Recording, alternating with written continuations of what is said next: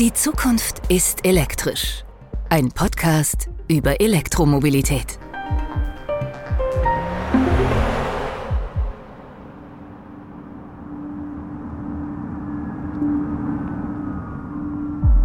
Kann man durch Bremsen Energie zurückgewinnen? Um das zu testen, nehmen wir Sie mit auf eine der spektakulärsten und aufregendsten Rennstrecken der Welt. Wir haben schon Autos erlebt, die nicht mehr anhalten konnten und schließlich die Böschung runtergestürzt sind. Kann man die Lebensdauer von Batterien in Elektroautos mit Hilfe von Software verlängern? Wir nehmen Messwerte vom Batteriemanagementsystem als Inputwerte für unsere Batterieanalyse-Software, um den Gesundheitszustand vom System zu bestimmen. In dieser Podcast-Episode begleiten wir den Audi e-tron auf einer Teststrecke in den Rocky Mountains.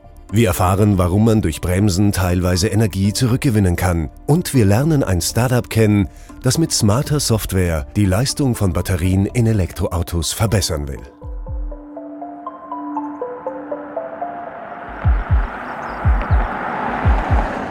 Der Pikes Peak in den Rocky Mountains in Colorado. Ein imposanter Berg mit einer Höhe von über 4300 Metern. Hier führt eine 20 Kilometer lange kurvenreiche Rennstrecke hinauf, auf der jedes Jahr das legendäre Pikes Peak International Hill Climb ausgetragen wird.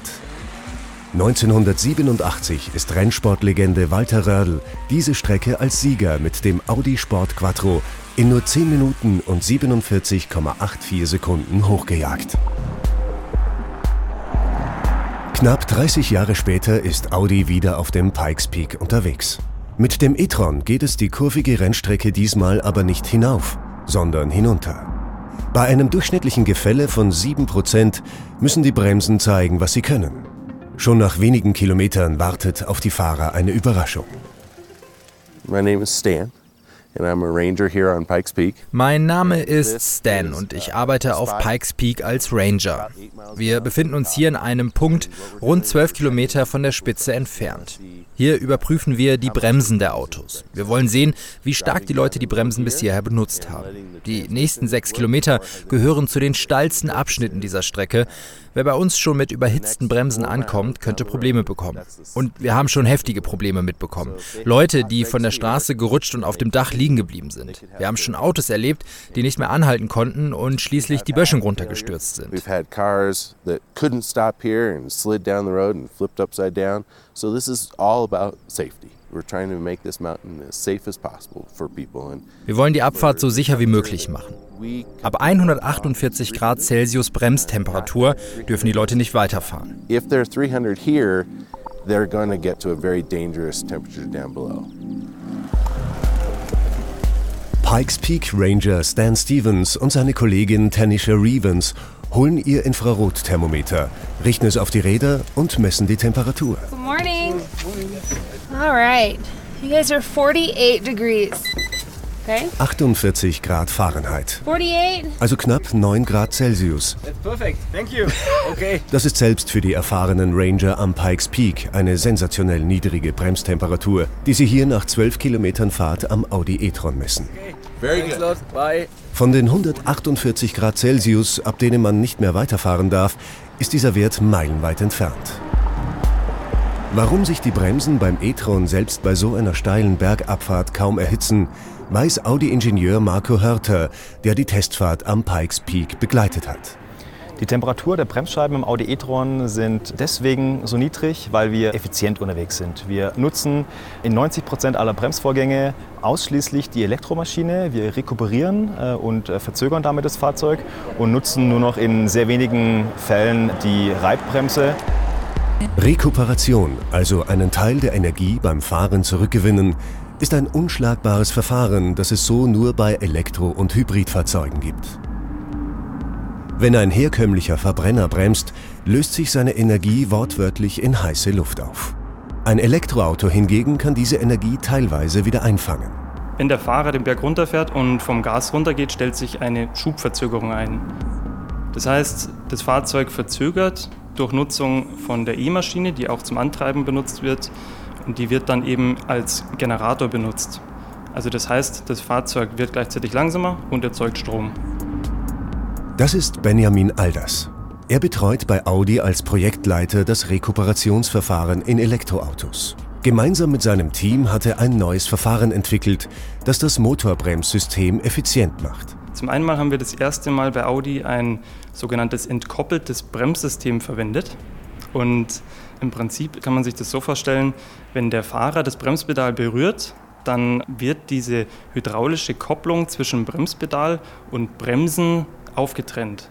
Das heißt, der Fahrer bremst nicht mehr normal über die Reibbremse, sondern er bremst oder er signalisiert nur durch den Bremspedalweg seinen Bremswunsch. Und dieser Bremswunsch wird an das Steuergerät gesendet, in dem die Rekuperationssteuerung sitzt. Und die teilt dann eben den Verzögerungswunsch auf auf die E-Maschine oder auf die Reibbremse. Die smarte Aufteilung bringt Vorteile mit. Einer ist, dass das Steuerungssystem in allen Situationen blitzschnell reagieren kann. Das Steuergerät rechnet grundsätzlich mal im 5-Millisekunden-Takt. Also die, diese Entscheidung wird von Rechenschritt zu Rechenschritt neu berechnet.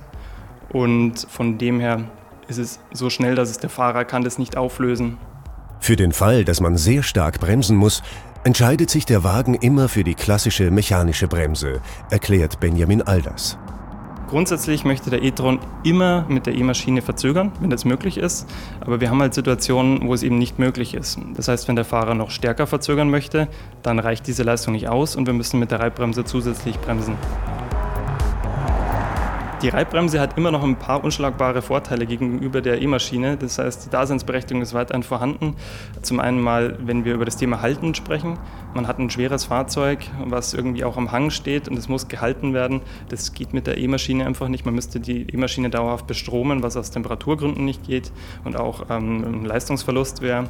Das andere ist, bei sehr hohen Verzögerungen ist die Reibbremse natürlich deutlich leistungsstärker als die E-Maschine. Also wir sprechen hier von Megawatt und nicht von Kilowatt. Watt. Und deswegen wird die Reibbremse weiterhin Bestand haben, auch wenn wir die Rekuperation noch weiter ausweiten. Die Reib- oder mechanische Bremse braucht man im e-tron nicht nur beim Halten an steilen Hängen. Auch bei einer Vollbremsung ist sie nach wie vor unersetzbar. Um die Energierückgewinnung effizient zu gestalten, nutzt Audi gleich zwei E-Motoren für die Rekuperation. Das hat den großen Vorteil, dass wir unser Quattro-Prinzip, was wir in Antriebsrichtung nutzen, im Prinzip umgekehrt haben und auch fürs Verzögern nutzen.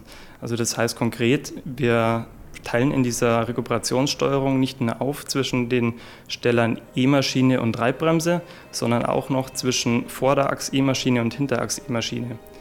Das heißt, dadurch können wir je nach Traktion die maximal mögliche Rekuperation so häufig wie es geht ausnutzen. Mehr Effizienz durch eine leistungsstarke Rekuperation. Reichweite. Das ist eines der wichtigsten Themen, wenn es um Elektromobilität geht. Deshalb rekuperiert der Audi e-tron nicht nur beim Bremsen. Es reicht, wenn der Fahrer zwischendurch einfach mal den Fuß vom Gaspedal nimmt. Grundsätzlich unterscheiden wir zwischen Schubrekuperation und Bremsrekuperation. Die Schubrekuperation wird immer aktiv, sobald der Fahrer vom Gas geht. Und da hat der Fahrer dann die Möglichkeit, die Höhe dieser Verzögerung einzustellen. Und das macht er über die Pedals am Lenkrad. Er hat da drei Stufen und das reicht dann bis zu einer etwas höheren Schubrekuperation. Und das geschieht aber dann ganz automatisch. Dazu muss er keinen spezifischen Knopf drücken. Mit dem e-tron auf der Autobahn gleiten. Audi hat beim Thema Rekuperation auch an den Fahrspaß gedacht. Fahrer können selbst am Lenkrad einstellen, wie stark sie das verzögernde Moment der Rekuperation spüren möchten. Und schließlich hat das sehr technische Verfahren zur teilweisen Energierückgewinnung sogar noch einen ganz praktischen Vorteil. Also grundsätzlich ist auch das Besondere an der Rekuperation, dass wir eigentlich die gesamten Hardware-Bestandteile schon an Bord haben. Also wir brauchen keine teure Hardware extra für diese Art der Energierückgewinnung, ähm, sondern wir haben allein fürs Antreiben die gesamten Komponenten an Bord. Das heißt, im Vergleich zu einem Verbrennungsfahrzeug liegt einfach auch die Besonderheit darin, dass wir uns den Großteil der Energie, die wir zum Antreiben benötigt haben, wieder zurückholen. Energie, die beim Fahren zurückgeholt werden kann. Hier wird es in der Zukunft mit Sicherheit noch mehr Ideen geben. Dass Elektroautos ihren Energiebedarf eines Tages komplett über Rekuperation abdecken können, ist unmöglich, verdeutlicht Benjamin Alders. Grundsätzlich werden wir immer weiter versuchen, natürlich die Effizienz zu steigern. Wir werden auch in Bereichen bei hochdynamischer Fahrt in Zukunft versuchen, noch mehr rekuperativen Anteil zu holen, als wir es bisher machen. Das ist natürlich äh, mit gewissen Weiterentwicklungen in der gesamten Regelungskette von der Rekuperation verbunden. Aber die Wirkungsgradverluste der einzelnen Komponenten wird man nie komplett ausmerzen. Man wird besser werden, aber ein Perpetuum mobile wird man leider nicht schaffen.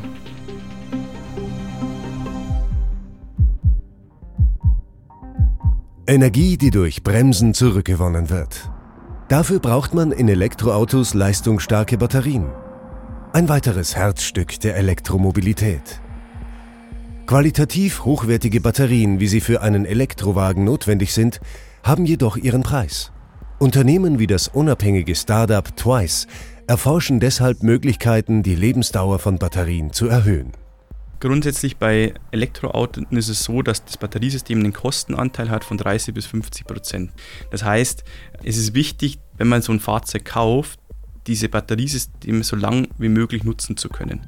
Das ist Stefan Rohr.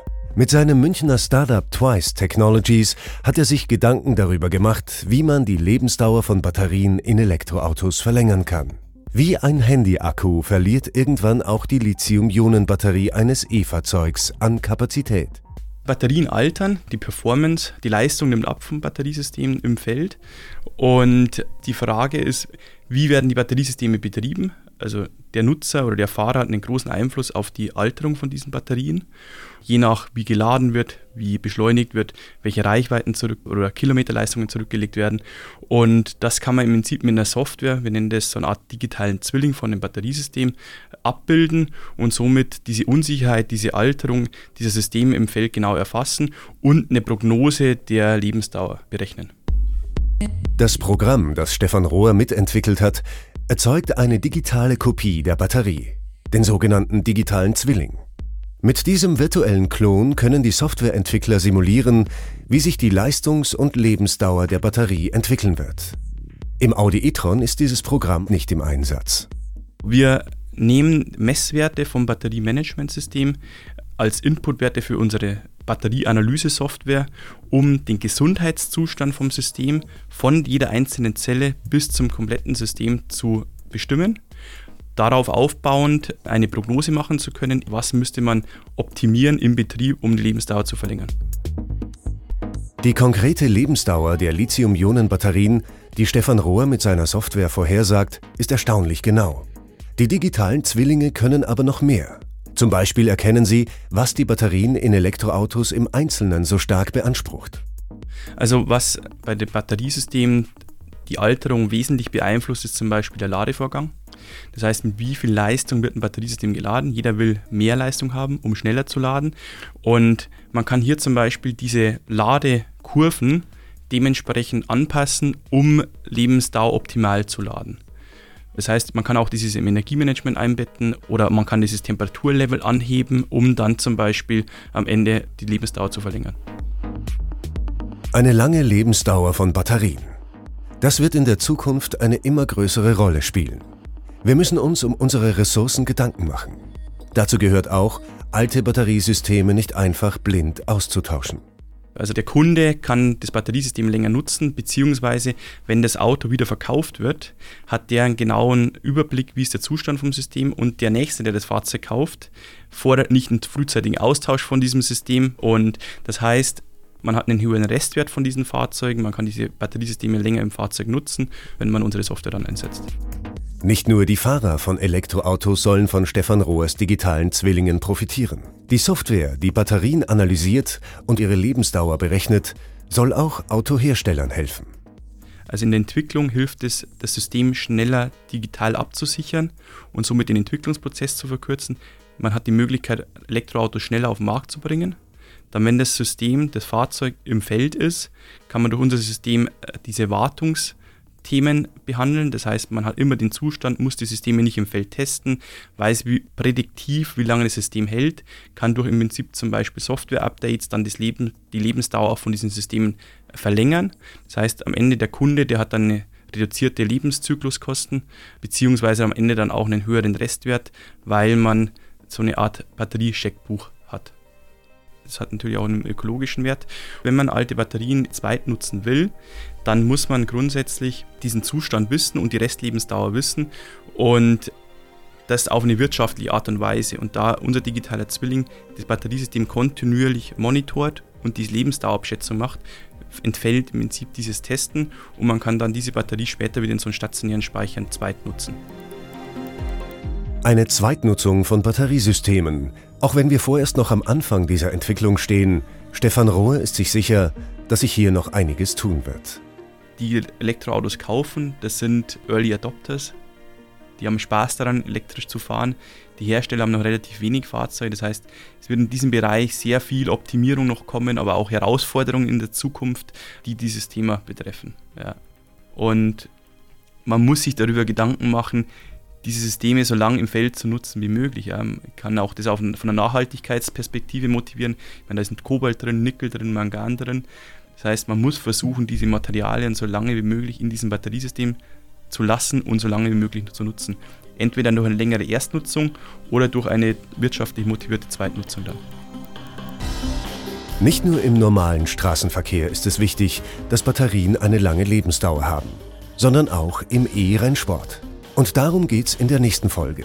Wir erfahren, wie es sich anfühlt, in einem Elektrorennwagen zu sitzen.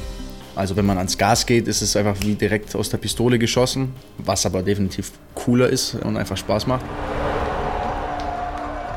Außerdem hören wir, warum die Formula E für Zuschauer spannender ist als herkömmliche Rennformate. Die Autos sind relativ leise und somit hört man auch dann die Zuschauer. Das ist nicht typisch bei Motorsport, wo du hörst nur die Autos, aber du hörst den Klatschen von den Zuschauern, äh, Schreien. Es ist ein bisschen wie ein Fußball-Event. Sehr, sehr schön.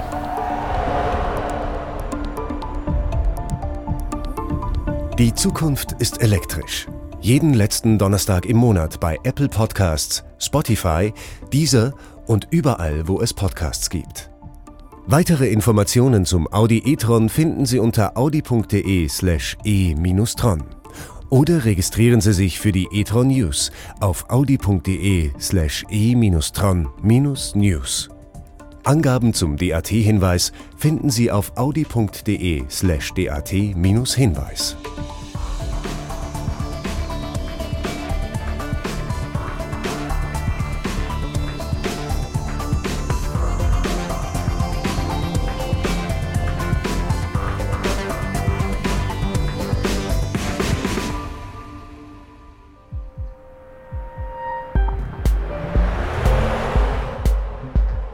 Zukunft ist elektrisch. Ein Podcast über Elektromobilität.